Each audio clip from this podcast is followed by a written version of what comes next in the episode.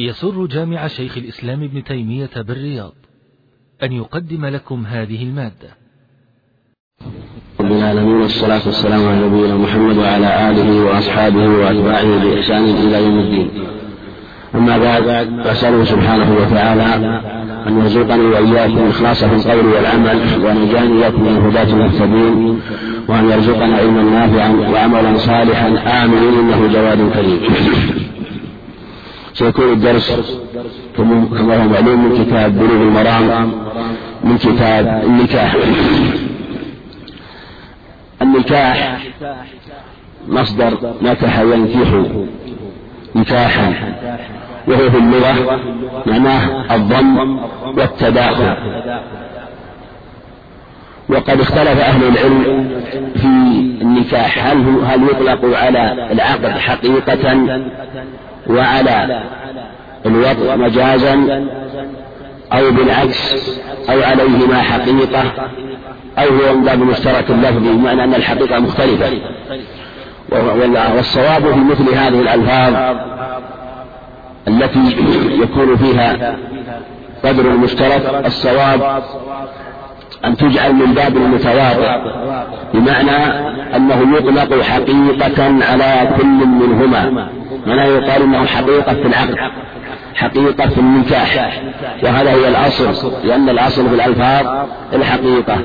لكن يكون كل لفظ له ما يخصه بمعنى أن يكون المعنى العام مشترك بينهما ويكون لكل لفظ معنى خاص يخصه كما نقول كما يقال في أسمائه سبحانه وتعالى وصفاته وما يطلق عليه وعلى خلقه من السمع السمع والبصر وأنه سميع بصير وأن العبد سميع بصير إن هذه الألفاظ من باب المتواطئ وإلا لم تفهم حقيقتها.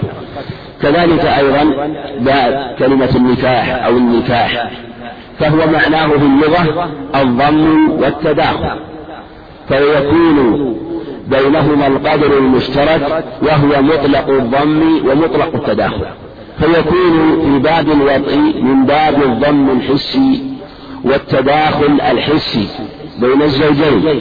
ويكون في باب العقد من باب الضم المعنوي بمعنى أنه يضم كلمة أن يضم الإيجاب إلى القبول وأن لأنه لا يصح النكاح والعقد إلا بوجود الإيجاب والقبول فهو ضم للألفاظ.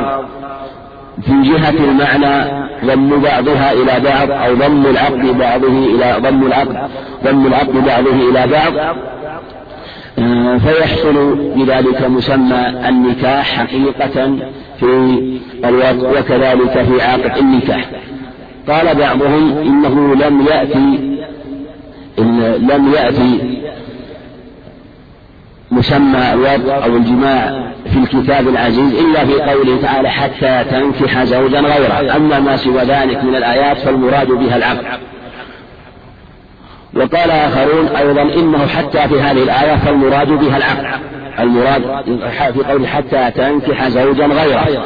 وإن كان وإن كان لا يجوز أن يتزوج زوجته الأولى التي فطلقها ثلاثا باتة فإنها لا تتزوج حتى تنكح زوجا غيره. كما سيأتي لا يجوز له أن يرجع إليها حتى يتزوجها آخر بنكاح رغبة وأن يدخل بها ويحصل الوطء وعلى هذا قالوا إن إن إن إن لفظ العقد في الآيات لا يراد به عقد النكاح. أما هذه الآية فالأظهر أيضا كذلك أن حتى تنكح زوجها يعني حتى يعقد عليها رجل آخر.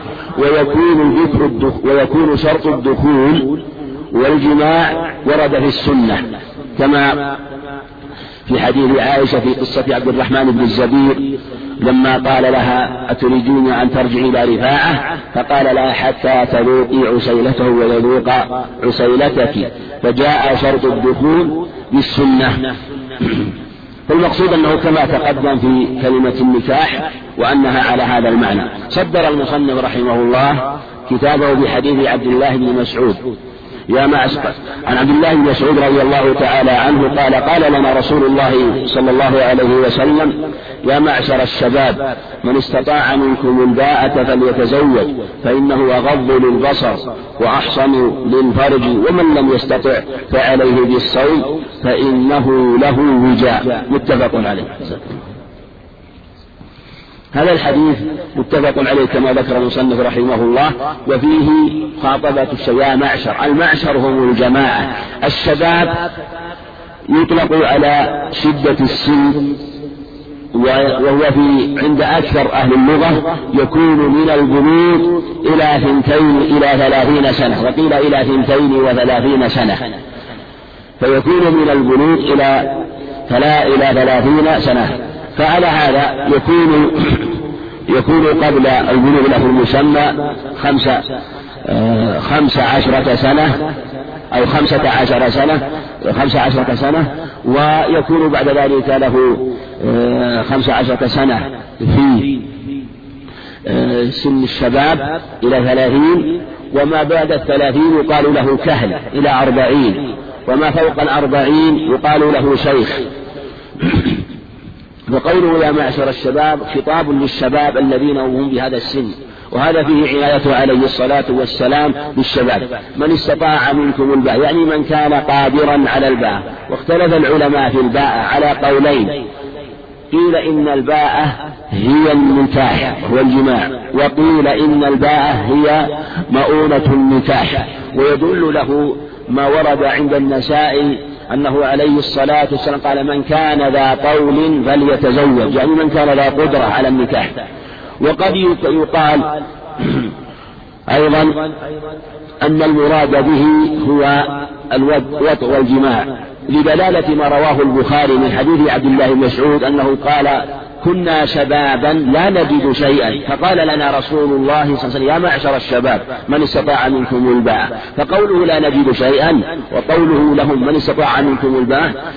يدل على ذلك أن المراد بالباءة هي الوطء والجماع. فعلى هذا لا يمتنع أن تطلق الباءة على على النوعين وأنه يراد بها هذا ويراد بها هذا ويكون خطابا للصنفين من الشباب من كان قادرا على المال وكان له قول فليتزوج. فليتزوج. ومن لم يكن قادر فإن الصوم ربما يكون معينا له على الخير وإن لم يكن له قدرة على الوطء ف وإن كان الأكثر كما تقدم بدلالة قوله ومن لم يستطع. ومن لم يستطع فعليه بالصوم. الذين قالوا إنه ليس المراد به الوضع لأنه من لم يستطعه لأجل عنة أو عجز أو ما أشبه ذلك يقال له فعليه بالصوم وقد يقال إنه لا مانع أن يخاطب بالصوم فيكون بدلا في حقه لمن لم يجد النكاح لأنه يكون معينا له على الخير. فلهذا قال ومن لم يستطع فعليه بالصوم. قال ثم علل فليتزوج. فيه الأمر بالنكاح.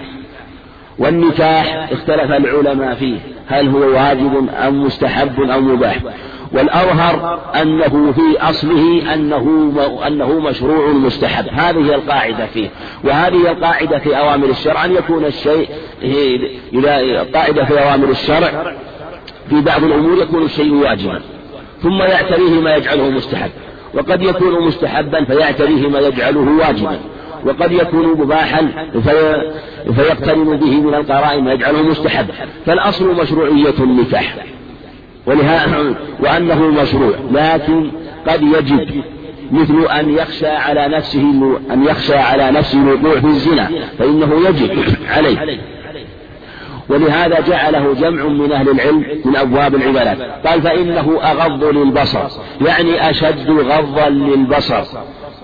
حينما يتزوج ويعف نفسه بزوجة فيكون سببا لأن يصرف بصره عما حرم الله. وأحسن للفرج يعني أشد إحصانا للفرج. ومن لم يستطع فعليه بالصوم فإنه له وجاء. الوجاء هو بالأصل هو رد الخصيتين أو سلهما وإزالتهما فهو معناه يعني كالوجاء كما تقصى البهائم فلهذا معنى أن العلاقة بين الوجاء وبين الصوم هي المشابهة بمعنى أن الصوم سبب في صرف سبب في تخفيف ما يجده من التوقان إلى النكاح والزواج فيصوم حتى ييسر الله أمره. قول متفق عليها عند البخاري ومسلم. وعن أنس بن مالك رضي الله عنه أن النبي صلى الله عليه وسلم حمد الله وأثنى عليه وقال لكني أنا أصلي أنا أصلي وأنام وأصوم وأفطر أنا أصلي وأنام وأصوم وأفطر وأتزوج النساء فمن رغب عن سنتي فليس مني متفق عليه. هذا له قصة وأن جماعة من الصحابة رضي الله عنهم قالوا تذاكروا عبادة النبي عليه الصلاة والسلام وقالوا إنه إنه غفر الله له ذنبه وجاءوا وسألوا عن عبادته عليه الصلاة والسلام كما في الحديث فأخبرتهم عائشة رضي الله أخبرهم أزواج النبي عليه الصلاة والسلام بأنه فكأنهم تقالوها فقال بعضهم وأينا من رسول الله صلى الله عليه وسلم؟ قد غفر الله له ذنبه. فعلينا أن نجتهد. قال بعضهم لا أنام الليل أبدا. وقال بعضهم أنا أصوم الدهر أبدا. وقال بعضهم أنا لا أتزوج النساء. وفي لفظ لا آكل اللحم أبدا. فبلغ النبي عليه الصلاة والسلام خطب الناس وحمد الله. وهكذا كان عليه الصلاة والسلام في الأمور المهمة يخطب الناس. ويبين لهم عليه الصلاة والسلام ويحمد الله ويثني عليه. وفي هذا حجة كما سيأتي أن حمد الله والثناء عليه مشروع في كل خطبة. في كل خطبة سواء كان الخطبة التي يخطى التي تكون من باب الموعظة وتذكير الناس أو أو خطبة النكاح أو سائر ما يحتاج له. فإنه يشرع حمد الله والثناء عليه وهكذا كان يفعل عليه الصلاة والسلام والخطب الكبار يوم في الجمعة والعيدين وغيرهما. قال لكني أنا أصوم وأفطر. يعني هذا هذا هدي وسنة. وثبت في الأخبار عنه عليه الصلاة والسلام في الصحيحين وغيرهما أنه كان يصوم ويفطر. وربما سرد الصوم وربما سرد الفطر وهذا متواتر في الأخبار. وأصلي وأنام وأصلي. وهذا هو الأغلب من سنته أنه لم يكن يقوم الليل أبدا. لكن ورد في عدة أخبار صحيحة أنه ربما قام الليل كله لكنه نادر. ثبت في حديث خباب عند النسائي بإسناد صحيح أنه صلى عليه الصلاة والسلام وجاء في رواية أنه صلى أربع ركعات حتى طلع الفجر. ورد في عدة أخبار ما يدل على هذا لكنه نادر. وقال هذا بعضهم أيضا في العشر الأواخر من رمضان. فالمقصود أنه هذا هو المستقر من هديه وأنه ينام ويصلي عليه الصلاة والسلام. وأتزوج النساء. وها ولهذا تزوج النساء عليه الصلاة والسلام لما فيه من المصالح. وهذا أمر معروف وخاصة في حق الشباب ولهذا أوصى به الشباب كما تقدم. قال فمن رغب عن سنتي فليس مني. ليس مني منفصل ومنقطع مني وهذا تهديد شديد لمن رغب عنه. وهذا بالرغبة عنها على سبيل التدين وعلى سبيل اعتقاد أنها أن هذه الطريقة أفضل. فهذا ليس منه عليه الصلاة والسلام. والصحيح أن هذه الألفاظ تجرى على على ظاهرها. في قوله ليس مني. وليس المعنى كما يقول بعضهم أنه ليس منا ليس من خيارنا أو ليس من أتقيائنا. أو قول ليس منا أنه كافر هاتان طريقتان منبوذتان باطلتان. فليس المراد أنه ليس من خيارنا وليس المراد أنه ليس مني بمعنى أنه كافر هذه الطريقة. يسلكها بعض من حرف وبدل حرف النصوص. والصواب أن هذا اللفظ يطلق على مطلق الإيمان وهو وهم كامل الإيمان. معنى ليس منا يعني ليس ممن أتى بواجب الإيمان. فإنه قد أخل بما, بما أوجب الله عليه. وعلى هذا يصح أنه من أخل بواجب من واجب الشرع يقال ليس منا. لأنه ليس من أهل الثواب المطلق. الذين لهم ثواب ثواب الجزاء الإيمان الكامل. وإن كان له أصل الجزاء وله أصل الثواب لكن ليس له أصل الجزاء ليس له جزاء كامل والثواب كامل. كما أنه لو أن إنسانا مثلا كان عنده كان عنده موظفون يعملون فاجتهد قوم وعملوا وأخذوا كامل راتبهم وعمل بعضهم لكنه أخل في الحضور بالدوام أخل في أوله وفي الحضور وفي الإنصراف أخل بآخره. فخصم وحسم منه شيء من راتب. فعندما يعطى يعطى الموظفون رواتبهم فيوزع على هذا الراتب كامل فلو أعطي من تأخر راتبا قال لا قال هؤلاء هذا ليس منا. ليس منا يعني ليس مستحقا للراتب الكامل. وإن كان هو منه في أصل الاستحقاق معنى أن له راتب بقدر وله رزق ومال بقدر حضوره وانصرافه. ويصح أن يقال ليس منا بل هو من أولئك القوم الذين ليس لهم الحق الكامل والراتب الكامل. كذلك أيضا في باب الإيمان يقال ليس منا يعني معنى أنه ليس له الحق ليس من أهل الإيمان الواجب والكامل الذين يستحقون الثواب الكامل والواجب والجزاء الكامل. فهذا يطلق أيضا على ما جاء في الألفاظ الأخرى وفي ألفاظ كثيرة. ليس منا من ضرب الخدود وشق الجيوب ودعا بدعوى الجاهلية. فالمقصود أنه كما تقدم وهذا هو الأصل وهو الصواب في مثل هذه الألفاظ. وعنه يعني عن أنس رضي الله عنه قال كان رسول الله صلى الله عليه وسلم يأمرنا بالباعة وينهى عن التبتل نهيا شديدا ويقول تزوجوا الولود الودود فإني مكاثر بكم الأنبياء يوم القيامة. رواه أحمد وصححه ابن حبان وله شاهد عند أبي داود والنسائي وابن حبان من حديث معقل بن يسار. حديث أنس رضي الله عنه فيه ضعف رجل قال خلف بن خليفة واختلط وفيه ضعف لكن ذكر المصنف له شاهد من حديث معقل بن يسار وحديث جيد. وهو في قول تزوجوا الودود الولود فإني مكافر بكم الأمم. في حديث أنس فإني مكافر بكم الأنبياء يوم القيامة. وفي حديث عبد الله بن عمرو عند أحمد من طريق ابن يحيى أنه عليه الصلاة والسلام قال انكحوا أمهات الأولاد فإني مكافر بكم الأمم يوم القيامة. وهذا فيه أمر بالنكاح تزوجوا. وفيه خصوص الزواج من الولود وهي المرأة التي تعرف بكثرة الولد. إما لكونه قد تزوجت وكان وتلد كثيرا أو لكون لكون قراباتها من أمهاتها وأخواتها عرفن بكثرة الولد فهذا أمر يعرف بالنظر.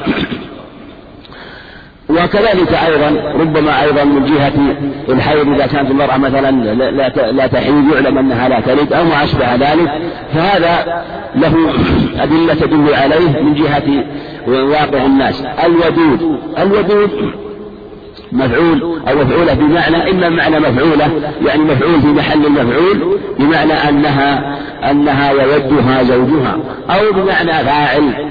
الودود يعني بمعنى صيغة ففعل بمعنى فاعل يعني أنها وادة لزوجها.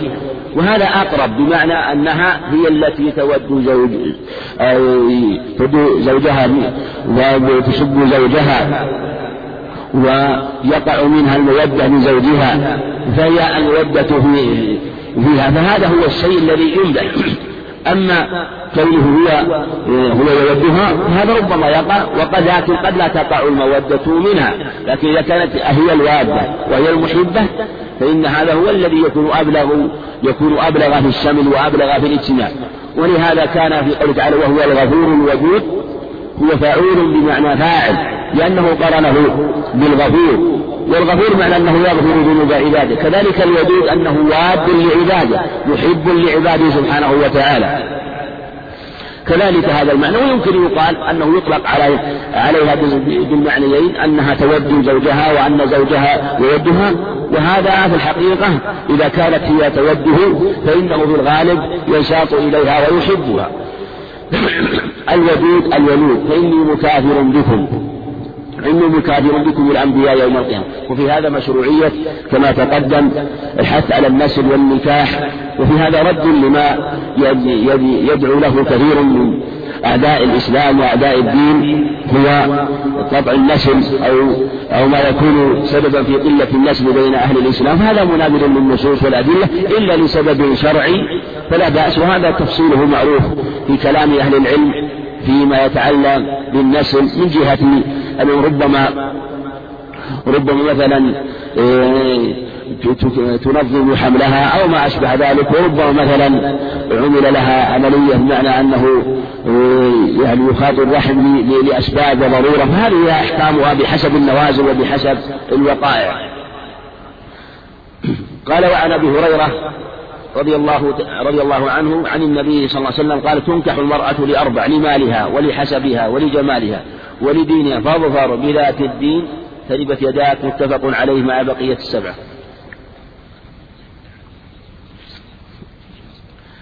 حديث أبي هريرة فيه بيان أنواع النساء اللاتي يطلبنه النكاح. ما تنكح النساء يعني يخبر عليه الصلاة والسلام عن واقع الناس في النكاح وأن المرأة تنكح لأربع لمالها ولجمالها ولحسبها ولدينها.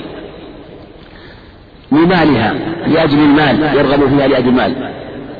أو لجمالها أو لحسبها وهو الشرف بالآباء. وهم يسمون الشريف حسيبا لأنهم إذا تفاخروا كل منهم يحسب ويعد آباءه وأجاءه فيتفاخر. فسمي سمي الشرف أو الشريف أو من كان له من كان به الصفة حسيبا لأجل أنهم يحسبونه يحسبون الآباء والأجداد فيتفاخرون به ولدينها. ثم قال فاظفر بذات الدين تربت يداك وهذا فيه فيه فوائد. اولا أنه لا بأس أن تطلب المرأة لأجل هذه الأمور لأجل مالها ولأجل دينها ولأجل مالها ولأجل جمالها ولأجل حسب لا بأس بذلك. فإن كان طلبا محضا لأجل هذه الأمور هو أمر مباح لا له ولا عليه ما دام أنه لم يحصل أمر محظور. وإن اقترن به نية صالحة أو قصد صالح فهو بحسب نيته. وإن اقترن به نية بخلاف ذلك فهو بحسب نيته. كما هو معلوم؟ كما تقدم أن الشيء قد يكون مباحا إذا يقترن به ما يجعله مستحبا أو يجعله محرما بحسب القرائن وحسب النيات في بعض المواضع. ثم قال ولدين أخرها عليه الصلاة والسلام ليقرن الحكم وليبين العلة ولأجل أن يحث على قصد هذه الصفة ولدينها. ثم قال فاظفر يعني عليك أن تبادر وأن تفوز بذات الدين. لأنه هو المطمح الصحيح وهو القصد الصحيح الشريف الذي يقصد في المرأة فربما نكح المرأة لمالها أو لحسبها أو لجمالها فكان سببا لتعاسته وسببا وكان شرا عليه في دينه وفي دنياه وهذا أمر مشاهد وله وقائع كثيرة. فاظفر بذات الدين. في الحث على زواج ذات الدين. تربت يداك. يعني لصقت بالتراب. وهذه ألفاظ يطلقها العرب ولا يريدون بها حقيقة الحقيقة. وقد كان عليه السلام يطلق شيئا من ذلك إما لأسباب عارضة أو لأجل الحث و يعني إنك إن لم تحصل بذلك وإن لم تفز بذلك فإنك تكون على هذه الصفة. من قول عليه السلام أقرأ حلقة حينما بلغ عن بعض نسائه وأنها آه يعني حائضة وما أشبه وفي بعض لما أراد الحج وسأل آه، لما سأل عنهن. ف وليس المعنى ليس المراد حق الدعاء إنما هي ألفاظ يطلقها تطلق وهي موجودة في كلام العرب والمقصود بها الحث آه، على ما جاء في النص. وكما في هذا النص هو الحث على الظفر بذات الدين. لكن لا مانع أن يجمع بين هذه الخصال. يعني الأحوال أو النكاح أو طلب المرأة على أحوال تارة أن يكون قصده الدين ونظره الدين ولا ينظر إليك هذا هو أعلى ما يكون فإذا كان قصده الدين ونظره الدين في المرأة هذا هو أعلى ما يكون حينما لا ينظر إلى ما سوى ذلك. الحال الثاني أن يجمع بينهما أن ينظر إلى دينها وإلى خصال أخرى. في هذه الحال المشروع في حقه أن يسأل عن إذا كان له نظر في الجمال والدين. فالأولى أن يكون فالأولى في مثل هذه الحال أن يسأل عن عن جمالها أولا. أو مثلا عن حسبها أو عن دينها إذا كان له نظر في الجمع بين أمرين. فإذا ذكر له ما يطلب من هذه الخصال فإن ناسبه سأل عن دينه. فإذا سأل عن دينها وحمد له دينها تزوجها. فيكون تزوجها لأجل الدين ثم حصل له خاصلة أخرى من الخصال التي يطلبها. فإن سأل الدين عن دين ولم يحمد له دينها فإنه يعرض عنها ويتركها ويكون تاركه لأجل الدين. فلا يسأل مثلا عن دينها أولا ثم يحمد له دينها ثم إذا سأل عن جمال لم يحمد له جمالها فيتركها فيكون تركها لأجل نقص جمالها مع أنها في باب الدين على الصفة الحسنة فيسأل عن جمالها. الحال الثاني يكون مطمح نظره هذه الخصال ولا ينظر إلى ولا ينظر إلى دينها. مجرد. فهذه خصلة مباحة إذا لم تكن مرموزة في دينها ولم يكن خلل في دينها فهي خصلة مباحة. يعني ما دام أنه لم يعلم يعني القصد أنه لم يعلم شيئا عنها. وهذه الخصال أيضا مطلوبة في حق الرجل من جهة المرأة. فهي كذلك أيضا للمرأة أن أن تسأل عن هذه الخصال وأن تطلب. فهو ولكن أطلق وذكر المرأة في مثل هذا لأنه في الغالب أن يكون السؤال من جهة الرجال وأن المرأة في الغالب قد لا يعلم حالها من جهة أنها مخفرة وأنها مخدرة وأنها لا تظهر بخلاف الرجال فإن أحوالهم ظاهرة ويظهرون ويرى الرجل ويبرز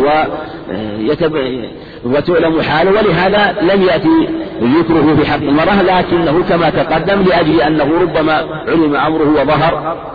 بخلاف المرأة. وعلى هذا فالمرأة لها أن تطلب وأن تنظر في مثل هذه الخصال كالرجال سواء بسواء. وعنه يعني عن أبي هريرة رضي الله عنه أن النبي صلى الله عليه وسلم كان إذا رفع إنسانا إذا تزوج قال بارك الله لك وبارك عليك وجمع بينكما في خير رواه أحمد والأربعة وصححه الترمذي وابن خزيمة وابن حبان. هو حديث جيد وفيه أنه قال إذا رفع يعني دعا له بالرفاء. الرفاء هو الالتئام والموافقة وحسن العشرة. وكان إذا رفع إنسانا من رفوت ثوب إلى آه، خاط آه، يعني ما فيه من الشقوق ولأمه وخاطه. كذلك جعله بالالتئام والموافقة وحسن العشرة بينهما. كان إذا رفع إنسان. وفي هذا أنه كان يدعو عليه الصلاة والسلام للجميع للرجال والنساء. قول إنسان يشمل الجميع فيدعو للجميع. قال بارك الله لك. البركة هي النمو والخير والاتساع والزيادة. فهو دعاء بالبركة لهما. بارك الله لك وبارك عليك. يعني أن البركة تحيط بهما من جوانهما. وجمع بينكما في خير. وهذا هو المطلوب أن يجمع الله بينهما في خير. لأن الاجتماع بين الزوجين هو أعظم اجتماع. فكان الاجتماع بينهما في خير من أعظم المعينات على أمور الدين. وهذا هو المشروع في باب الدعوة في الدعوة للزوجين. وكذلك وكان العرب أو كان من دعواتهم أنهم يقولون يقولون بالرفاء والبنين. كان إذا رفع أحدهما الآخر كانوا يدعو بالرفاء والبنين. فخالفهم عليه الصلاة والسلام وجاء في حديث الحسن بن علي لما تزوج قالوا له بالرفاء وال... في حديث عقيل بن أبي طالب لما تزوج قالوا له بالرفاء والبنين. قال لا تقولوا هذا هكذا. ولكن قولوا كما قال النبي عليه الصلاة والسلام بارك الله لكم وبارك عليكم كما حديث عقيل بن أبي طالب وشاهد بهذا الخبر أيضا. وكأنه والله أعلم كره هذه اللفظة لأنها دعوة ليس فيها شيء من الذكر وأيضا فيها تخصيص بالبنين. بالرفاء والبنين على طريقة الجاهلية في كراهية البنات فكره لهذين الأمرين من جهة أنه ليس فيه ذكر ومن جهة أيضا أنه تخصيص للبنين وأبدله بلفظ خير منه كما تقدم. ويشرع للمتزوج هي الرجل والمرأة إذا أفاد يشرع الرجل إذا أفاد امرأة أو دابة أو خادما كما في حديث عبد الله بن عمرو بن العاص رضي الله عنه عند أبي داود والنسائي بإسناد جيد أنه عليه الصلاة والسلام قال إذا أفاد أحدكم امرأة أو دابة أو خادما فليأخذ بناصيته ويقول اللهم إني أسألك خيرها وخير ما جبلتها عليه وأعوذ من شرها وشر ما جبلتها عليه. ولهذا في حق متزوج نفسه. وهذا في من يدعو للمتزوج. أنا عن عبد الله بن مسعود رضي الله عنه قال علمنا رسول الله صلى الله عليه وسلم التشهد في الحاجة.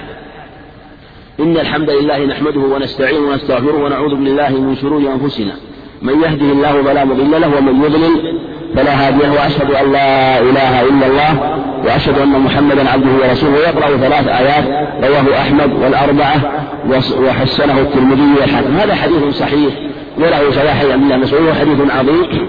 وفيه هذه الكلمات الجامعة في آه، الخطبة خطبة النكاح. وقال خطب يخطب خطبة في خطبة النكاح وخطبة الجمعة وسائر الخطب وخطب يخطب خطبة في خطبة الرجل في المرأة. فهما يتفقان في الماضي والمضارع ويختلفان في المصدر. المصدر في الخطبة فيما يتعلق بالموعظة والكلمة التي تقال والخطبة بالكسر خطبة المرأة.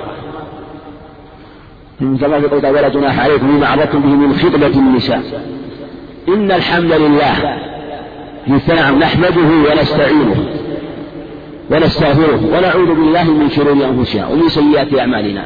وهذه كلمات عظيمة وهذه كما تقدم يشرع أن تقال في كل خطبة في النكاح وفي غيره وقد جاء أيضا في لفظ آخر في النكاح وغيره كما تقدم.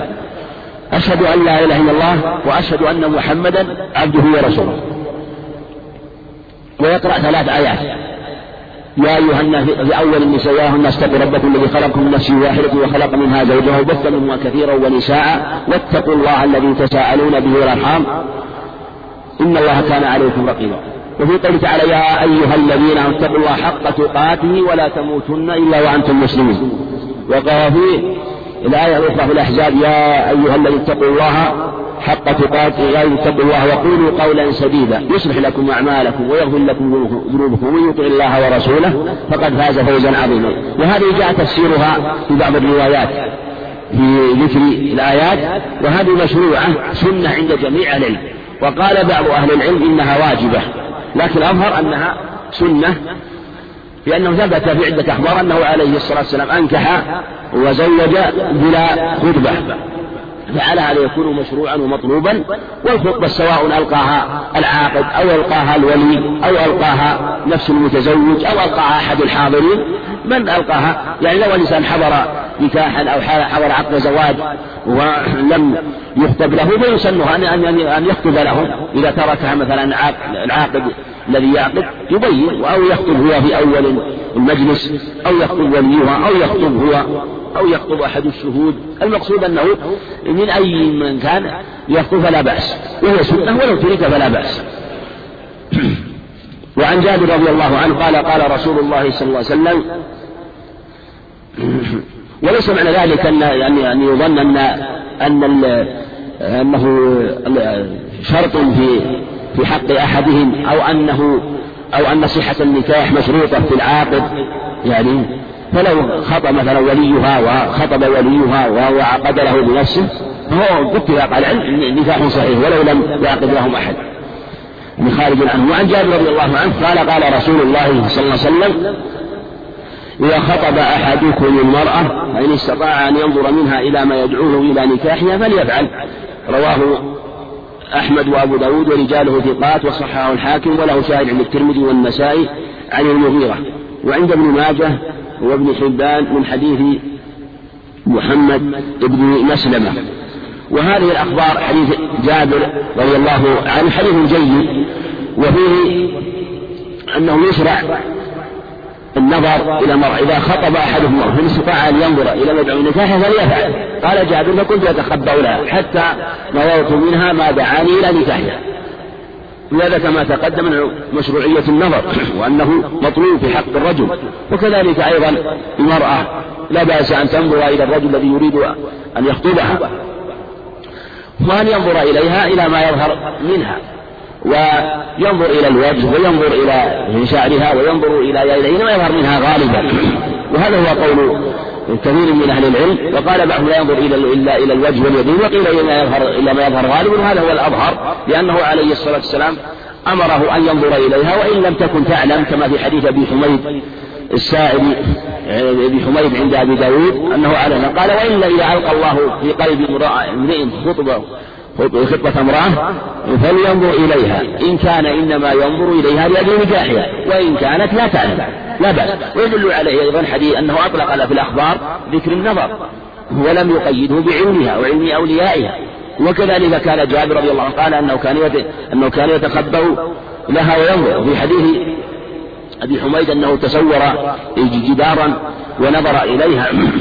فالمقصود أنه لا بأس بذلك إذا كان إنما ينظر إليها لكن ينبغي أن يكون هذا بعد أن يلقي الله في في قلبه الخطبة كما خطبة المرأة كما في حديث حميد إذا ألقى الله في قلب امرئ. ما يقول الله ينظر إلى امرأة لا يدري هل يعني هل يخطبها أم لا؟ لكن إذا عين امرأة يريد أن يخطبها فلا بأس.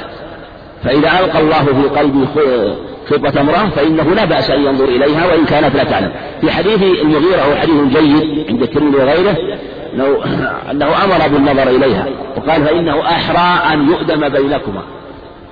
وهو الالتئام والاجتماع. وكذلك أيضا في حديث محمد بن مسلم وحديث محمد بن مسلم وإن كان في سند ضعف لكنه آه، عند عند عند أحمد له طريق آخر عند ابن حبان فيتقوى به عند ابن حبان من طريق آخر وعند أحمد من طريق الحجاج وعند ابن حبان من طريق آخر توبع فهو من باب الحسن لغيره ومن باب الصحيح لغيره بالنظر إلى الشواهد الأخرى من حديث أبي هريرة ومن حديث جابر ومن حديث المغيرة ومن حديث أبي حميد فالأحاديث في هذا الباب منها ما هو صحيح ثابت كما في الصحيح آه، كما آه، في الصحيح أنه عليه السلام لما قال لما قال قال له هل نظرت إليها لما خطب امرأة الأنصار؟ قال هل نظرت إليها. قال اذهب فانظر إليها فإن في أعين الأنصار شيئا. والصواب أن قوله في أعين الأنصار شيئا المراد به يعني شيئا من الصغر كما في رواية أبي عوانة. فمنها ما هو صحيح ومنها ما هو حسن ومنها ما هو باب الحسن لغيره ومنها ما باب الصحيح في مجموع الطرق.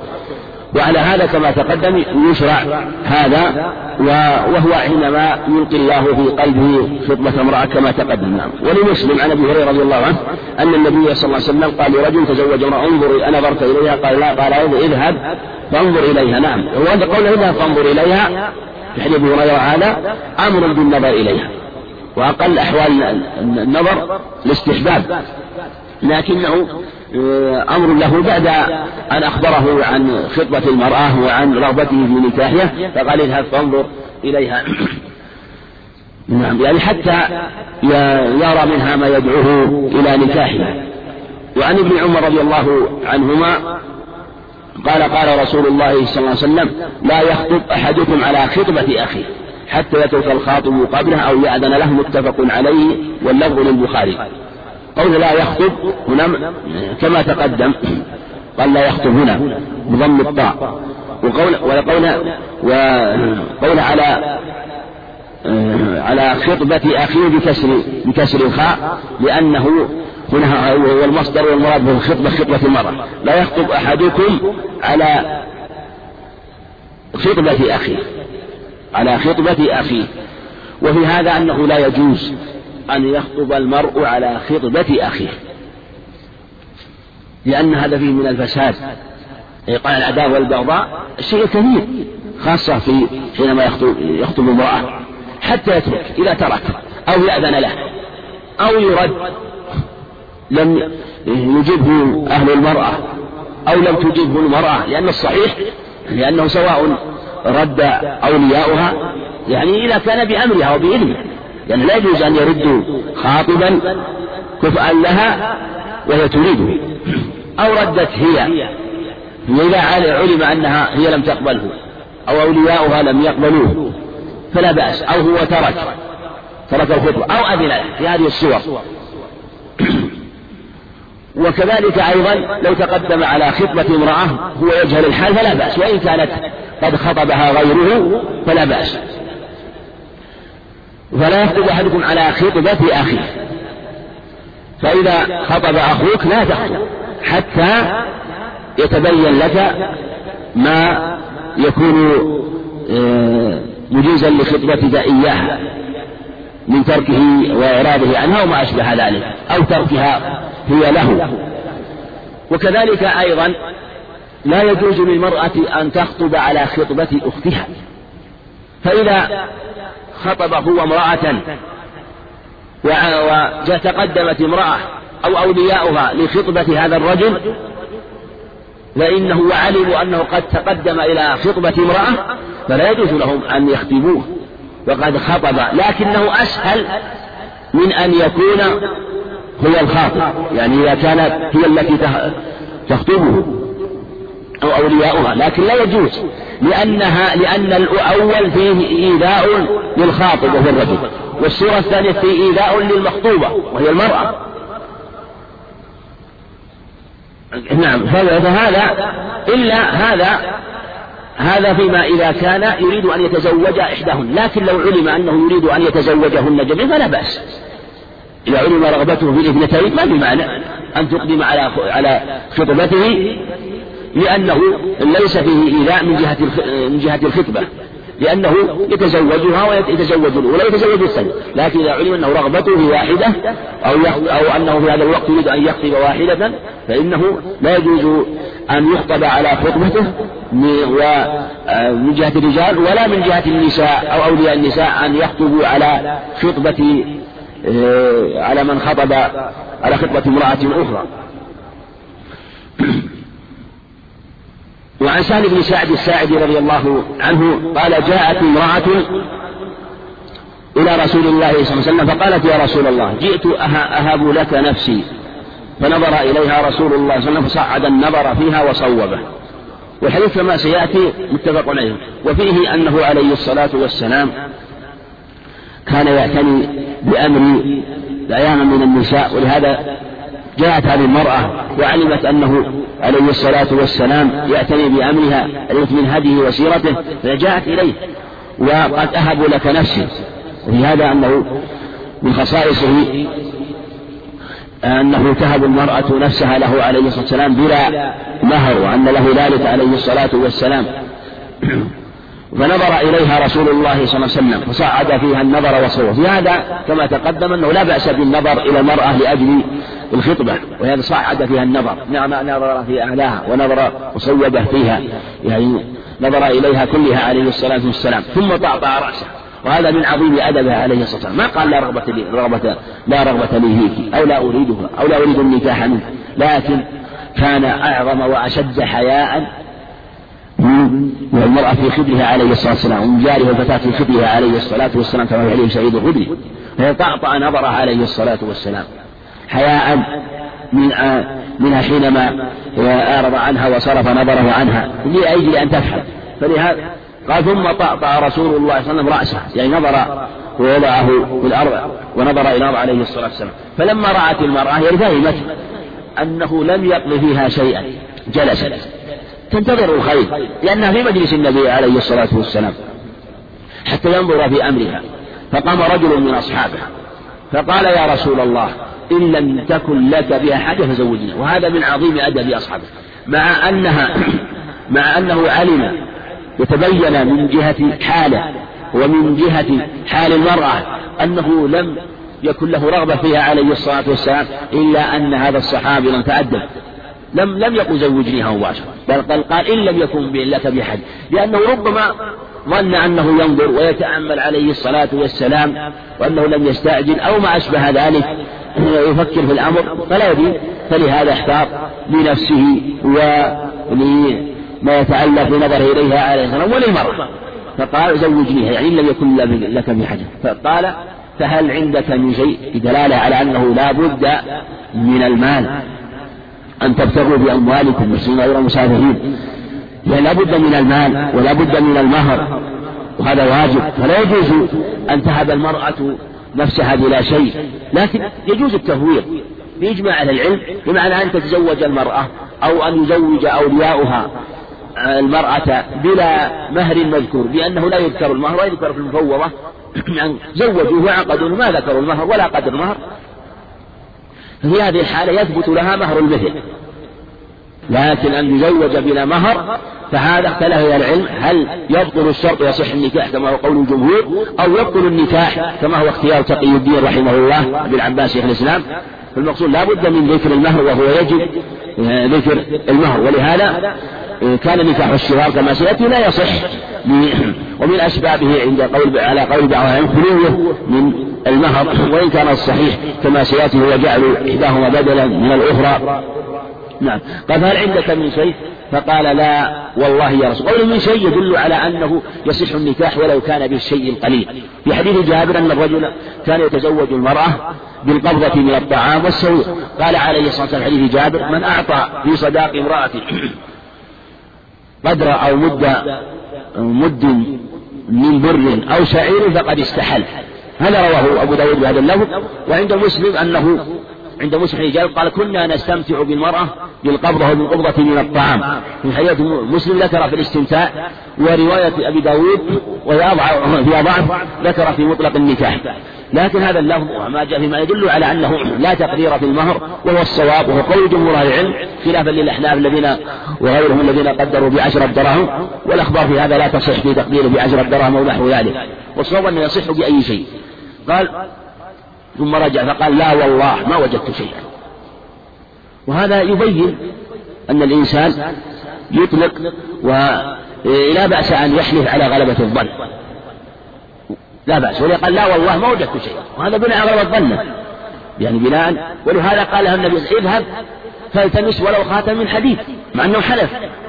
قال ارجع لأن هذا ظنك. يمكن لعلك تجد خاتم حديد فبين ففي هذا أنه عامله عليه السلام أو كلمه على أنه بحث على غالب ظنه وحلف. لهذا لا بأس الإنسان يحلف على غالب ظنه. إذا غلب على ظنه سئل فلان قال فلان هل أتى وهو يعلم أو يرعى أنه ما أتى وحلف أنه ما أتى لعلمه بذلك مثلا. ثم تبين أنه حضر. أو والله إني ذهبت إلى فلان بناء على غلبة ظنه أو أعطيت فلان الكتاب. أو أعطيت فلان ما نعم سدت نعم والله إني سد أعطيته المال أعطيته الكتاب. حلف عليه بناء على غلبة ظنه تبين, تبين له أنه ما أعطاه. صار ناس.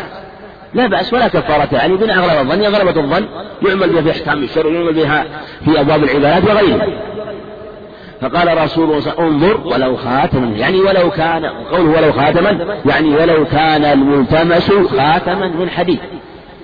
وفي دلالة على جواز خاتم الحديد وما ورد من الخبر يدل على فيه ضعف. ورد فيه عدة أخبار ذكرها العلم لكن أخذ بهذا جملة العلم. بأنه لا بأس من خاتم وبعضهم جمع بين الأخبار بأن تحمل الأخبار الواردة في ذلك على الكراهة وهذا على الجواز على القاعدة في هذا الباب. ولكن هذا إزاري ليس عليه إلا إزار قال سهل يعني سهل بن سعد ما له رداء يعني إزار بلا رداء هذا يبين أن الصحابة رضي الله عنهم مر بهم شدة وحالة من آه، يعني قيل في ذات اليد رضي الله عنه. لكن صبروا واحتسبوا حتى أن الله مناره رضي الله عنه. فلها نصفه يعني نصف الرداء فقال رسول الله صلى الله عليه وسلم ما تصنع ما تصنع بإزارك يعني هذا إزار واحد. إن لبسته يعني أنت لم يكن عليها من شيء وإن لبسته لم يكن عليك منه شيء. وستر العورة واجب في حقك وحقها. يعني فلهذا يعني لم يجعل هذا مخيلا لأن تأخذ نصفه ولأنه يبقى بلا إزار فجلس الرجل جلس ما ما يس لعل الله ينتظر خير فجلس الرجل ينظر في أمره حتى إذا طال مجلسه عند النبي صلى الله عليه وسلم قام. فرآه رسول الله صلى الله عليه وسلم يعني موليا. فرآه رسول الله موليا نعم لما قال مجلسه. فأمر به دعي. فدعي فأمر به فدعي فدعي به فلما جاء قال ماذا معك من القرآن؟ يعني ماذا تحفظ من القرآن؟ قال معي سورة كذا وسورة كذا. عددها. فقال تقرأهن عن ظهر قلب. تحفظهن قال نعم. قال اذهب فقد ملكتكها بما معك من القرآن متفق عليه. واللفظ لمسلم. وفي رواية قال انطلق فقد زوجتكها فعلمها من القرآن. وفي رواية البخاري أمكناك بما معك من القرآن. وفي هذا جواز النكاح على القرآن وعلى السنة وعلى العلم. لا بأس أن يتزوج الرجل المرأة بأن يعلمها كتاب الله يعلمها سنة رسول الله صلى الله عليه وسلم أن يحفظها شيئا من آيات من آيات كتاب الله أو سورة من كتاب الله سورة البقرة أو شيئا من سورة البقرة أو بعض سور القرآن أو بعض السنة أو يعلمها بابا من أبواب العلم. يقول تزوج امرأة قال والله ما عندي شيء قال لكن أنا بعلمها بشرح لها كتاب الطهارة من كتاب الفقه. ولا يشترط أن يذكر الكتاب. إذا إذا علم لكن إذا إذا كان هناك اختلاف وربما اختلف قال لا إحنا شرط عليه تشرح تشرح لها من كتاب الزاد. أو, أو, أو هو قال من كتاب الزاد قالوا لا من كتاب المغني. فإذا خشي من الاختلاف لا هو يحدد حتى يعلم لكن إذا أطلق ولا علم لا يحصل اختلاف أنه المراد كتاب الطهارة ويطلق بذلك أو كتاب الصلاة. فالمراد أن يعلمها الصلاة وجمل أحكام الصلاة من أي كتاب تيسر ولا بأس. وهذا هو الصواب. وفي خلاف طويل بين أهل العلم وكلام كثير لأهل العلم في هذه المسألة معروف. ولكن الصواب ما دل عليه هذا الخبر. وأيضا لا بأس أن تتزوج المرأة الرجل أو يت... على الإسلام كما حديث أم سليم كما رواه النسائي بسناد صحيح حديث لما تزوجت أبا طلحة لما نكحها فقالت إنك كافر وأنا مسلم أن تسلم لك مهري وبوب عليه النسائي باب التزويج على الإسلام وهذا هو الصواب خلافا لمن تأول. وفي هذا أنه لا بأس بعقد النكاح بأي لفظ وهذا هو الصحيح. لذا قال ملكناك زوجناك أمكناك وأنه ليس للنكاح لفظ يخصه وهذا مذهب مالك وأبي حنيفة وجمع من أهل العلم آه، في عقد النكاح وأنه يصح بما دل عليه. ولأبي داود عن أبي هريرة رضي الله عنه قال ما تحفظ؟ قال سورة البقرة والتي تليها قال فعلم قال قم فعلمها عشرين آية عشرين آية. هذا الخبر من طريق عصم بن سفيان التميمي وهو ضعيف وفيه وفيه قم فعلمها عشرين آية وهي امرأتك. وقد يستدل بهذا الخبر وفي هذا كما تقدم أنه قال قم فعلمها. في هذا علمها عشرين آية. لكن كما تقدم في ثبوت النظر. وفي هذا أيضا قد يستدل به على دلالة أن أن ترتيب السور توقيف. ولهذا قال سورة كذا سورة البقرة والتي تليها. وأنه معلوم من السور. ولهذا قال والتي تليها. لأنه ما أحال على التي يليها إلا وأنها معلومة. لأنه لو لم يكن مرتبا لم يكن لها شيء يليها. لكن كما تقدم فيه من الكلام. وعن عامر بن عبد الله بن الزبير رضي الله عنه عن أبيه عن عبد الله بن الزبير عن أبيه رضي الله عنه. عبد الله بن الزبير أن رسول الله صلى الله عليه وسلم قال أعلنوا النكاح. رواه أحمد وصححه الحاكم. هذا الحديث فيه من طريق عبد الله بن الأسود القرشي وهو مجهول قول عن النكاح. لكن له شواهد. من حديث محمد بن حاطب وهو أقوى منه. قول فصل ما بين الحلال والحرام الدف والصوت عند الترمذي. ومن طريق أبي بلك وهو لا بأس به. وجاء وجاء في حديث عائشة أيضا عند الترمذي بإسناد في ضعف وبوب البخاري رحمه الله قال باب الدف في النكاح والوليمة. وذكر حديث الربيع بنت معوذ رضي الله عنها أنها قالت لما بني بي قعد النبي عليه السلام وجلس مني كمجلسك تخاطب بعض الناس. وجعل جويريات لنا يدفدفن بالدف والنبي عليه السلام يسمع. حتى قالت لهن وفينا نبي الله يعلم ما في غد. فقال لها على دعي هذا وقولي بالذي كنت تقولين. لا يعلم غيب الله سبحانه وتعالى. لا يعلم هو عليه السلام الغيب إلا ما علمه الله. وهذا أصح خبر ورد فيه. وفيها دلالة على مشروعية إعلان النكاح. بالدف والصوت. وإعلانه إشهاره. سواء أعلن يعني عقد النكاح وعلن ذلك أو لم يعلن عقد النكاح ما عقد كما هو عادة الناس الآن.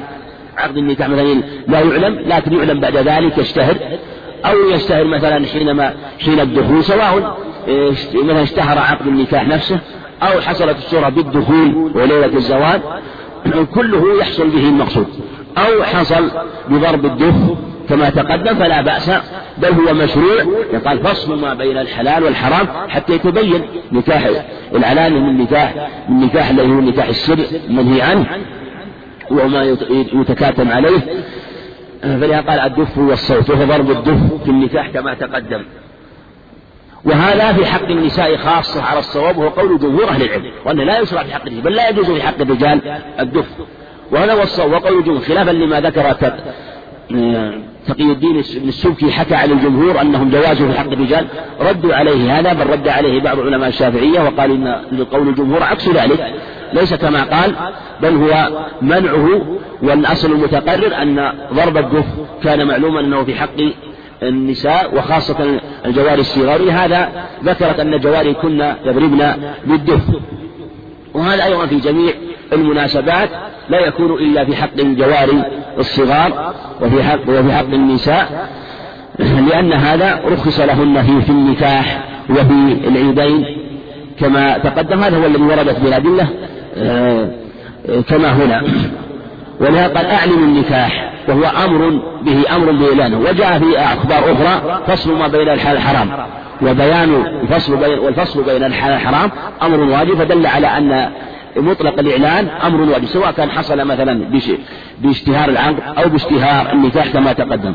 وعن أبي بردة عن من أبي موسى عن أبيه رضي الله عنه آه، قال قال رسول الله صلى الله عليه وسلم لا نكاح إلا بولي رواه أحمد والأربعة وصححه ابن مدين والترمذي وابن حبان وأعل بالإرسال. لأنه مرء روي عن أبي إسحاق السبيعي وروى عنه جماعة شعبة وغيره وأرسله جمع من الحفاظ. و ووصله آخرون كإسرائيل بن يونس عن أبي إسحاق. والقاعدة أن من وصله ثقة أنه معتبر.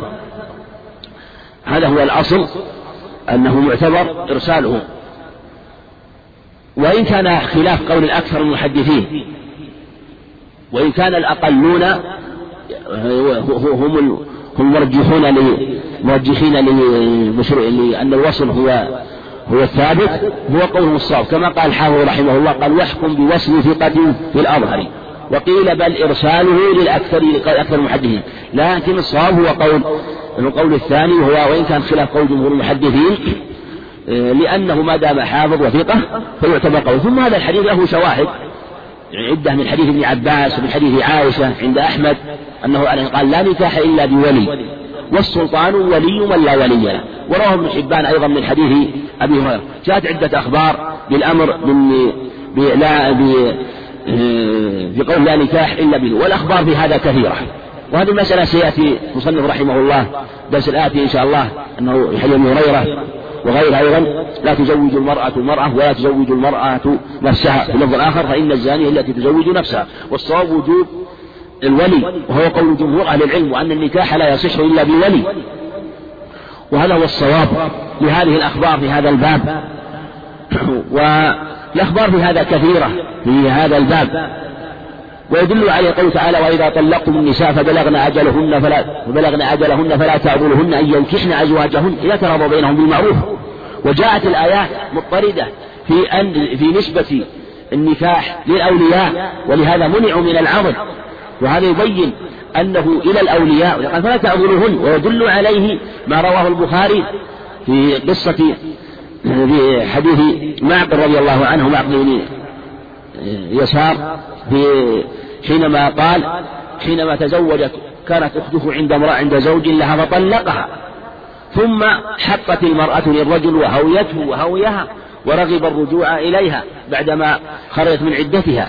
فجاء ينكحها ويخطب يخطبها. فقال زوجتك وأفرشتك وأكرمتك ثم تخطب. والله لا أزوجك. فرد فنزلت هذه الآية. وإذا طلقتم النساء فبلغن أجرهم فلا تعذرهن أن ينكحن أزواجهن. فقال سمعا وطاعة لأمر ربي. فدعاه وأنكحه وزوجه. في رواية عند أبي داود وكفرت عن يميني قال الشافعي رحمه الله هذا أصح دليل في وجوب الولي أو على اشتراط الولي في النكاح. هو ظاهر من الآية ودلالة نزول والخبر في نزول الآية. وأيضا ما رواه البخاري عن عائشة رضي الله عنها قال كان النكاح على أربعة أضرب. ثم ذكرت الضرب. النوع الرابع وهو أنه ينكح الرجل ينكح الرجل إلى الرجل موليته كما ينكح الناس اليوم تقول رضي الله عنها. وهذا أمر معروف و وجاءت في الأخبار كما تقدم. وروى الإمام أحمد عن الحسن عن عمران بن حصين مرفوعا لا نكاح إلا بولي وشاهدين. وهذا الخبر عزاه المصنف رحمه الله لأحمد ينظر في هذا العزو في صحة هذا العزو قد راجعت بعض أطراف المسند وفهارس المسند فلم أجد هذا الخبر في المسند ولم يعزه إليه في مجمع الزوائد عزاه إلى غيره. فينظر في ثبوته يمكن أن رواه بعض من رواه عن يعني بعض من رواه عن الإمام أحمد رحمه أو يكون في بعض مسائل المروية عن الإمام أحمد رحمه الله مذكور في بعض المسائل عن الإمام أحمد رحمه الله. نعم فيراجع. وهذا الخبر ضعيف ولا يثبت ولم يأتي خبر صحيح في ذكر الشاهدين كما قال جمع من الحفاظ. وأثبت خبر رواه ابن حبان عن أبي هريرة أثبت الأخبار ولو ذكر مصنف لكان أولى لأنه أثبت وهو حديث رواه ابن حبان عن أبي هريرة ما نكاح إلا بولي وشاهدين. وشاهدين.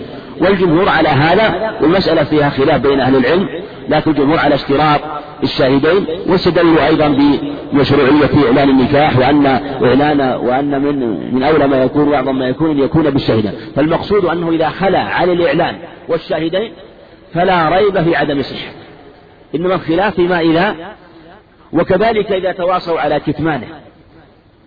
إنما إذا أعلن النكاح واشتهر ولم يكن بشهود هذا هو موضع الخلاف. ذهب جمع من العلم واختيار تقي الدين رحمه الله إلى أنه يكفي ولو لم يوجد شاهدان. لكن جمهور العلم على اشتراط الشاهدين لهذه الأخبار وللأمر بالإعلان. وعن عائشة رضي الله عنها قالت قال رسول الله صلى الله عليه وسلم أي امرأة نكحت بغير إذن بغير إذن وليها فنكاحها باطل فإن دخل بها فلها المهر بما استحل من فرجها فإن استجروا فالسلطان ولي من لا ولي له أخرجه الأربعة إلى النسائي وصحه أبو عوانة وابن حبان. والحاكم حديث صحيح.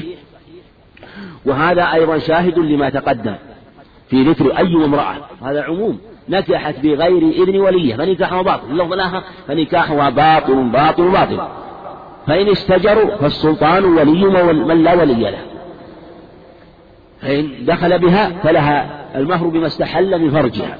فإن استجروا فالسلطان ولي من لا ولي وهذا كما تقدم فيه وجوب الولي وأن لا تنفى المرأة مرأة إلا إلى وليها. كما تقدم هو قول الجمهور وأنه إذا تزوجها بغير ولي دخلها فدخل بها فإن لها المهر. لها المهر وإن كان بغيره بما استحل من فرجه. ولهذا ثبت في الصحيحين في قصة اللعان لما قال مالي في البخاري قال مالي في اللفظ الآخر عند الناس قال لا مال لك. إن كنت صدقت عليها إن فهو بما استحلل بما استحلل بما استحللت من فرجها. ما استحللت من فرجها. وإن كنت كذبت عليه فهو أبعد لك منها. فهو أبعد لك منها. يعني تكذب عليها وتريد أن ترجع فيه في في المال. فالمقصود أنه كما تقدم بما استحل من فرجه والسلطان ولي من لا ولي له. وهذه وردت في عدة أخبار قول السلطان ولي من لا ولي له أصح حديث عائشة وردت في حديث ابن عباس وعائشة عند أحمد أيضا لفظ آخر طريق آخر وردت أيضا عند ابن حبان حديث هريرة من حديث ابن هريرة في قوله السلطان ولي من لا ولي له. السلطان أو من يقول مقام السلطان من القاضي فهو ولي من لا ولي؟ يزوج النساء التي المرأة التي لا ولي لها. أو إذا عضل أولياءه. واشتجروا يعني حصل بينهم النزاع وامتنعوا عن التزويج. في هذه الحالة تنتقل الولاية إلى السلطان. لكن لو عضل الأقرب انتقلت الولاية إلى الأبعد. يعني إذا عضل وليها الأقرب امتنع أبوها فإنها تنتقل إلى من يليه. إلى من؟ من يليه من إخوانها أو أعمامها من يليه من الموجود من أوليائه من عصباتها. ولا وفيه تسقط ولايته ويثبت له ويثبت عليه الفسق عند جمع من العلم بالعضل ولو مرة واحدة والعضل هو المنع. وألحق بعض أهل العلم بالمنع إذا كان الولي شديدا على الخطاب شديدا ويهابه الناس. فهذا قال بعض العلم يلحق به يلحق يلحق بمن عضل لأنه ربما كان شديدا فهابته موليته. وربما كان شديدا فهابه الخطاب. فكان فيه ضرر على المرأة أولا وكذلك أيضا لمن يريد أن يتقدم منها. فإذا علم أنها لا تنكح من طريقه تنتقل الولاية عنه لأنه يكون في مقام المنع بل ربما يكون أبلغ وأشد ضرر على المرأة لأنه يظن أنها لا مانع أن تخطب لكن هي الممتنعة منه. نعم قال والسلطان ولي ولا ولي. وهكذا من يكون من النساء في أماكن يعني ليس لها في في غير بلاد المسلمين وليس لها ولي مثلا فيقوم من يقوم من أهل الإسلام آه، ممن يقوم من أهل الإسلام مثل بعض المراكز الإسلامية التي في بعض البلاد وامرأة من ليس لها ولي أو أولياؤها من الكفار وهي مسلمة فإنهم يقومون مقام الولي في تزويجها والقيام عليها. نقف على حديث أبي هريرة رضي الله عنه والله أعلم. بسم الله الرحمن الرحيم. الحمد لله رب العالمين وصلى الله وسلم على نبينا محمد وعلى آله وصحبه أجمعين. وعن أبي هريرة رضي الله عنه أن رسول الله صلى الله عليه وسلم قال لا تنكح الأيم حتى تستأمر ولا تنكح البكر حتى تستأذن. قالوا يا رسول الله وكيف ابنها؟ قال أن تسكت. متفق عليه. وعن ابن عباس. وعن ابن عباس رضي الله عنه أن النبي صلى الله عليه وسلم قال الطيب أحق بنفسها من وليها والبكر تستأمر وابنها سكوتها رواه مسلم. وفي لفظ ليس للولي مع الطيب أمر واليتيمة تستأمر رواه أبو داود والنسائي وصححه ابن حبان. الحمد لله رب العالمين والصلاة والسلام على نبينا محمد وعلى آله وأصحابه وأتباعه بإحسان إلى يوم الدين. أما بعد فيقول المصنف حافظ بن حجر رحمه الله تعالى وعن أبي هريرة رضي الله عنه أنه عليه الصلاة والسلام قال لا تنكح الأيم حتى تستعمر ولا تنكح ولا تنكح البكر حتى تستأذن. هذا الحديث فيه التفصيل في كيفية إذن الثيب وكيفية إذن البكر. وهذا المعنى ثبت في عدة أخبار عن النبي عليه الصلاة والسلام من حديث عائشة وفي حديث ابن عباس وجاء في أخبار كثيرة في هذا الباب. و وهذا الذي جاء به الخبر هو الصواب الذي أخذه به جمع من أهل العلم. وقالوا إنه يجب استئذان الجميع البكر والثيب. أما الثيب فهو محل اتفاق من أهل العلم أنه لا بد أن تستأمر كما هو نص الحديث. وإن قال في ذلك شذوذ والنص دال على وجوب استئمارها وهو قول أهل العلم قاطبة إلا شذوذ ولعله لم يبلغهم الخبر في هذا الباب. فلا تنكح الثيب حتى تستأمر ولا تنكح البكر حتى تستأذن. وسئل عن كيفية إذن البكر كيف إذنها قال أن تسكت ويفضل أن إن إن إن إنها تستحي إن البكر تستحي. قال إذنها صماتها ولفظ إذنها سكاتها. وهذا هو مذهب أبي حنيفة رحمه الله. وقال في ذلك جمهور الفقهاء. وهذا مما يستغرب في هذه المسألة خاصة والحديث واضح. حيث فصل في كيفية الإذن وفي كيفية الإجابة فالثيب لا بد أن تستعمر بمعنى أن يؤخذ أمرها صراحة واضحا وأن تأمر وليها وأن تأذن له في نكاحها. أما الذكر فإنه يكفي في ذلك سكوتها. إذا دلت القرائن عليه. وإن دلت القرائن على خلاف ذلك وأنها لا ترضى وأنها غير وأنها ترفض هذا النكاح فلا بد من إذنها والجمهور يقولون إنه لما فرق بين الثيب والبكر فقال إن الثيب تستأمر وإن البكر تستأذن. وفي اللفظ الآخر الأيم أحق بنفسها من وليها. وفي اللفظ في الحديث الحديث عند ابي داود كما ذكر المصنف وهو لفظ صحيح ليس للولي مع الثيب أمر. قالوا يفهم منه أنه لا أمر للذكر مع الولي. والصواب هو القول الآخر وأنه كما أنه لا أمر له مع الثيب كذلك أيضا لا أمر له مع الذكر لأمور أولا أن الأخبار صريحة واضحة في أنها لا بد أن تستأذن. في اللفظ الآخر عند مسلم من حين عباس والبكر يستأذنها أبوها؟ فكيف تترك منطوقات هذه النصوص بمفهوم قول ليس للولي مع الثيب أمر؟ بمفهوم قوله ليس للولي مع الثيب أمر. فهذا مفهوم و يعني مفهوم مخالفة فيه أنه ليس أنه ليس للثيب البكري آه، أمر وأن هذا خاص بالثيب وعموم مفهوم والصواب أن عند جمهور عند أهل الأصول أن المفهوم لا عموم له وأن وأن تخصيص تخصيص الشيء بالذكر مثل تخصيص الثيب بالاستئمار لبيان حالتها خاصة. وهذا لا ليس فيه أن الذكر أن الذكر أو أن حال الذكر بضدها لا يفهم منه ذلك.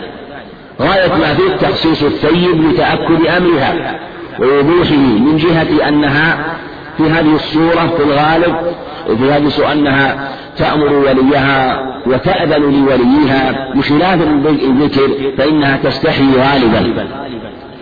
ثم هذا المفهوم متروك للنصوص الأخرى متروك بالنصوص الأخرى الواضحة فكيف يترك منطوق النصوص الواضحة الصريحة في وجوب استئذان البكر لهذا المفهوم الذي لا عموم فيه على الصحيح؟ ثم أيضا أهل العلم قاطب يقولون لا يجوز للولي لا يجوز له لا يجوز لأبيها أن يتصرف في مالها بغير إذنها لا يجوز ولو حبة شعير ولو شيئا يسيرا.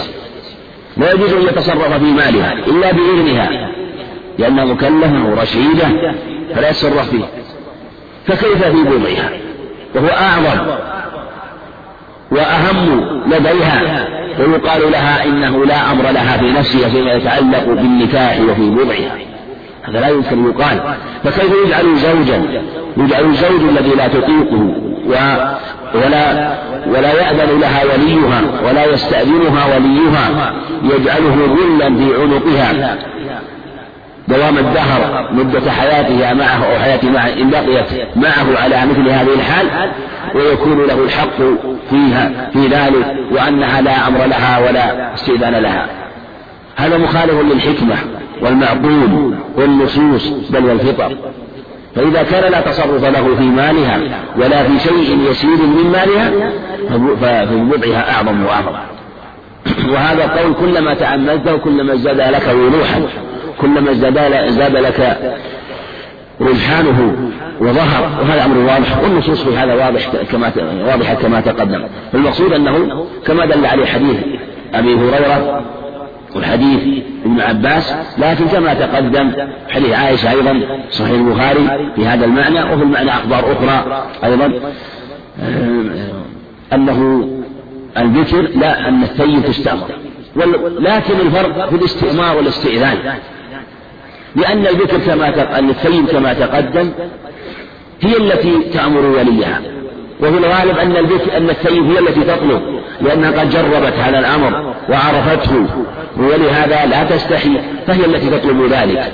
وما دام أنها هي التي تطلب ذلك أو أنها هي التي وهي التي تأذن لوليها وهي التي بل تأمر وليها بذلك فكان الإذن في حق كان الاستئمار الإذن في حقها على وجه الاستئمار. الواضح البين له بخلاف البشير فإن فإن وليه هو الذي يعرض عليها ذلك. هي لا هي لا تعرف في الغالب. بخلاف الطيب فإنها ربما عرض أو أو هي التي تعرف أما في البشر فهي التي يعرض عليها. ولهذا قال يستأذنها. تستأذن. قال كيف أذنها؟ قال أن تسكت. يعرض عليها ذلك الأمر ويقول تقدم فلان أو هل وتتزوجين فلانا أو ما أشبه ذلك. فلهذا قال إذنها سكاتها. ولأنها تستحي فلهذا كفى في حقها السكوت أو ما دل عليه مما يكون فيه رضاها نعم. وعن أبي هريرة رضي الله عنه قال قال رسول الله صلى الله عليه وسلم لا تزوج المرأة المرأة ولا تزوج المرأة نفسها. رواه ابن ماجه والدار قطني ورجاله ثقات. نعم. حديث أبي هريرة شاهد لما تقدم والمصنف رحمه الله يعني في كتابه هذا يلحظ عليه رحمه الله أنه ربما فرق شمل بعض شمل بعض الأخبار مع أنه قد يكون شيء منها متعلق متعلقا ببعض آه، فلا يجمعه. وهذا الخبر متعلق بالولاية الولاية على المرأة و في الزواج وأن الأمر إلى وليها من جهة من جهة النكاح وأنه الذي يزوجها. وهذا يبين أن المصنف رحمه الله ربما علق هذا الكتاب وأملاه بحسب ما يعرض في خاطره وسنح في خاطره وربما أملى بعض الأخبار ثم آه، أملى في مسألة أخرى ثم تذكر حديثا آخر في في مسألة سابقة فألحقه قد يكون هذا وقد يكون غيره. فالمقصود أن هذا الخبر قول لا تزوج المرأة المرأة ولا تزوج المرأة نفسها. هذا الخبر رواه ابن ماجه كما ذكره المصنف رحمه الله والدار قطني وقال إن رجاله ثقات. ومن طريق جميل بن حسن العتكي عند ابن ماجه وفيه ضعف لكن قد توبع عند الدار قطني. ورواه الدار قطني عند الطرق موقوفا ومرفوعا وهو ومما يبين الحديث محفوظ وعند ابن ماجه زيادة فإن الزانية هي التي تزوج نفسها.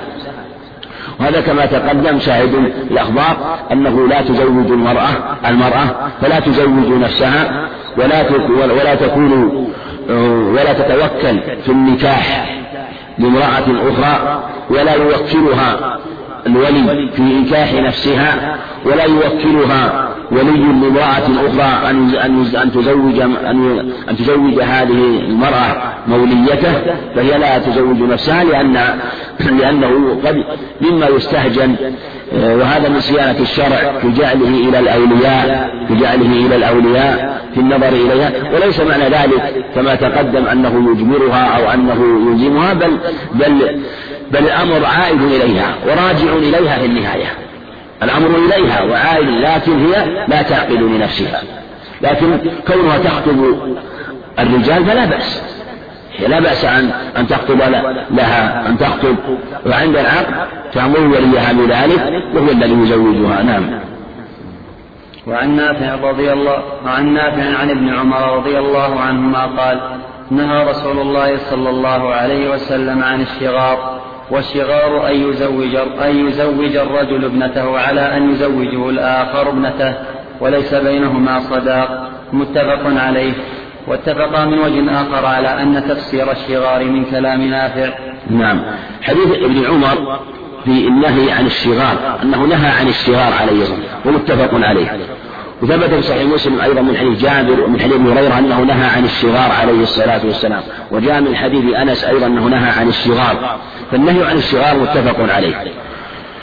لكن اختلف في ما زيادة عليه قال والشغار يزوج الرجل ابنته على يزوجه ابنته وليس بينهما صداق. وهذا التفسير هذا التفسير من كلام نافع وقيل من كلام ابن عمر وقيل من كلام مالك فيه وجاء في لفظ الصحيحين أن عبيد الله بن عمر قال قلت لنافع ما الشغار قال الشغار يزوج الرجل ابنته ويزوجه ابنته وليس بينهما صداق والأظهر مثل ما ذكر الحافظ رحمه الله أن هذا مدرج من كلام نافع أو من كلام غيره. لكن الذي ثبت في الخبر هو تفسير الصغار بدون ذكر المهر. وثبت في صحيح مسلم انه من حديث هريرة أنه عليه الصلاة والسلام نهى عن الشغار والشغار يقال زوجني ابنتي زوجني ابنتك ويزوجك ابنتي وزوجني أختك ويزوجك أختي بدون قوله وليس بينهما صداق وهذا أيضا جاء في حديث أنس عند عبد الرزاق أيضا أنه نهى قال نهى عن الشغار والشغار أن يقول زوجني ابنتك وزوجك ابنتي. فعلى هذا يظهر والله أعلم أن تفسير أن تفسير الشغار جاء مرفوعا وجاء من كلام النبي عليه الصلاة والسلام وجاء أيضا مفسرا. وكان الذي فسر لم يطلع عليه مرفوعا أو أنه آه، فيه زيادة ذكر الصداق مدرجا معه وليس ذكر الصداق في الخبر. وهذا هو الصواب في في تفسير الشغار. و والشغار من شغر الكلب برجله إذا رفعها يعني أخذ المكان. ومنه وظيفة شاغرة يعني خالية. فالمقصود واختلف في معناه ولأنه من الخلو. وقيل لخلوه من الصداق. وقيل غير ذلك. وقيل جعله من شرر الكلب رجله تشبيها له بالقبح. وإلحاقا له بتشبيها له بالكلب بتشبيها له بقبحه. مثل النهي عن الرجوع في العطية والتشبيه بالكلب يقيء ويرجع في قيئه فهو تشبيه له على هذا الوجه تبين لقبحه. وعلى أي تفسير كان فالصواب مثل ما تقدم أنه محرم وأنه باطل على الصحيح. هذا هو لأن النهي في النصوص يدل على هذا هو الأصل. في باب النكاح وفي غيره. هذا هو الصواب سواء كان في باب النكاح أو في باب العبادات وفي باب البيوع وفي باب النكاح. كل ما جاء الشرع بالنهي عنه فإنه يحمل على البطلان. من عمل عملا ليس عليه أمرنا فهو هذا هو الصواب في أوامر النبي عليه في نواهيه عليه الصلاة والسلام. وهكذا كان الصحابة رضي الله عنهم يجعلون أوامره نواهيه إذا جاء نهى عن شيء أنها أنها البطلان. إلا ما دل الدليل على خلاف ذلك في بعض المسائل كما في بعض مسائل البيوع في النهي عنه وإثبات الخيار دل على أنه وليس بباطل خاصة إذا كان لحق البائع أو لحق المشتري أو لمصلحة لهما. فالمقصود أن الأصل في النهي والبطلان. كما تقدم. ومن ذلك أبواب النكاح فهي أعظم. في باب النهي وأبلغ ولهذا هي أبلغ في باب الشروط وألزم في وجوب الوفاء بها. فكان دخول الفساد والبطلان في نهي الشارع فيها أظهر وأوضح منه في غيرها. فلهذا جاء النص كما تقدم لا شغار في اللفظ الآخر لا شغار في الإسلام.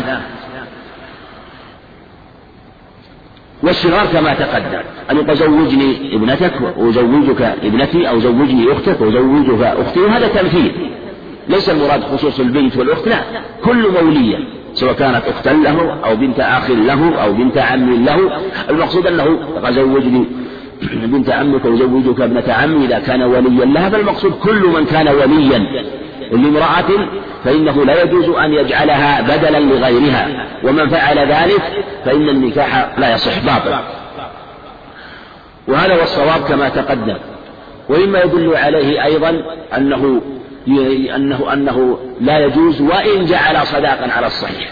فلو قال زوجني ابنتك بخمسين ألف أزوجك ابنتي بخمسين ألف يعني ومهرها خمسون ألف زوجني ابنتك بمهر.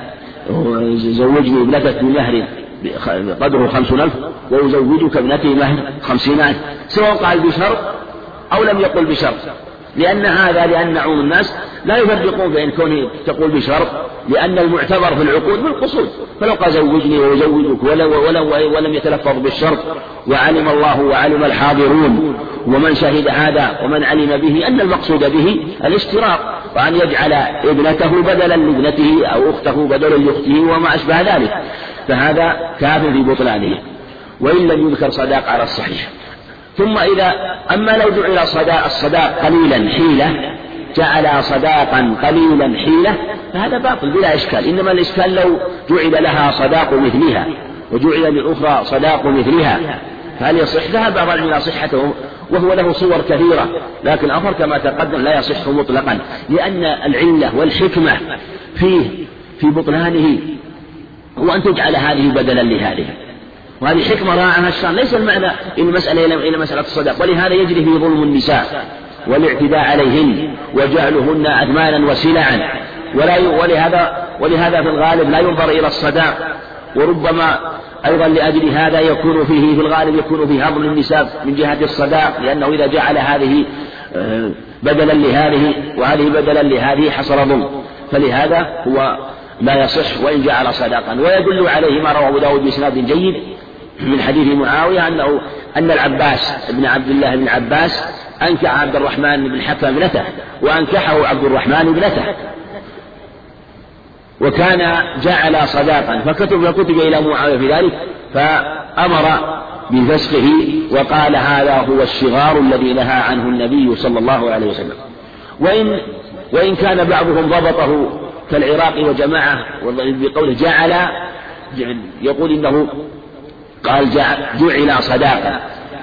جعل صداقا مو جعل يعني جعل النكاحان صداقا. فعلى هذا ما يكون فيه شاهد. ما يكون فيه شاهد يعني جعل النكاحان وظاهر الرواية كما فسره بعض الحفاظ أنه جعل جعل بينهما صداقة وفي بعضها أظهر الضمير جعلاه صداقا. آه، فظاهر الخبر يدل على ذلك. ثم النصوص الأخرى كما تقدم تدل على هذا المعنى وأنه لا يصح ولا يجوز وبعض الناس يسمي نكاح البدل وإما أيضا يقع فيه بعض الناس تحايلا يزوجه ابنته و وذاك يزوجه ابنته على على هذا يزوج ابنته على يزوجه ابنته ثم يعقدان يعقد لكل منهما شخص. ما يعقدان عند شخص معين لا. يعقدان عند شخصين. ثم أيضا ربما جعل وقتا متباعدا. وربما أيضا لم يجعل احتال في مسألة الصداق. فربما أنكحه ابنته عند عاقد و ثم بعد مدة طويلة أنكحه الثاني ابنته أو أخته من باب التلبيس والتدنيس حتى لا يكشف أمرهما. وهذا كله من الحيل التي لا تنطلي وكله من صور نكاح الصغار إذا كان على هذه الصفة كما تقدم. نعم. وعن ابن عباس رضي الله عنهما أن جارية بكرا أتت النبي صلى الله عليه وسلم فذكرت أن أباها زوجها وهي كارهة. فخيرها النبي صلى الله عليه وسلم. رواه أحمد وأبو داود وابن ماجه وأعل بالإرسال. نعم. حديث ابن عباس مثل ما تقدم في المسألة المتقدمة في هو حديث جيد وإن أعل بالإرسال لأن الذي وصله ثقة جرير بن حازم لأن رواه عن أيوب عن عكرمة عن ابن عباس. ورواه حماد بن زيد وجماعة عن أيوب بن أبي كريمة السختياني عن عكرمة عن ابن عباس. ووصله جرير وغيره والقاعدة كما تقدم يثبت الوصل ما دام الواصل ثقة خاصة أن له شاهدا من حديث عائشة عند النسائي وله شاهد آخر أيضا من حديث بريدة عند ابن ماجه.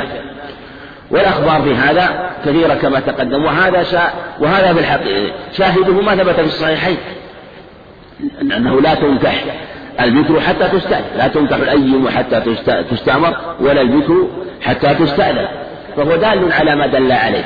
فالحديث ذاك قاعدة عامة وهذا ورد في قضية آه، خاصة مؤيدا لتلك النصوص في أنه يجب السيرة. وهذا واضح أنها أنه زوجها بغير ابنها في حديث عائشة إن إن أبي زوجني بابني أمه ليرفع ليرفع بي خسيسته فرد النبي صلى الله عليه وسلم نكاحها أو جعل الأمر إليها. قالت قد أمضيت ما صنع أبي لكن أردت أن أعلم النساء أنه ليس للآباء أمر.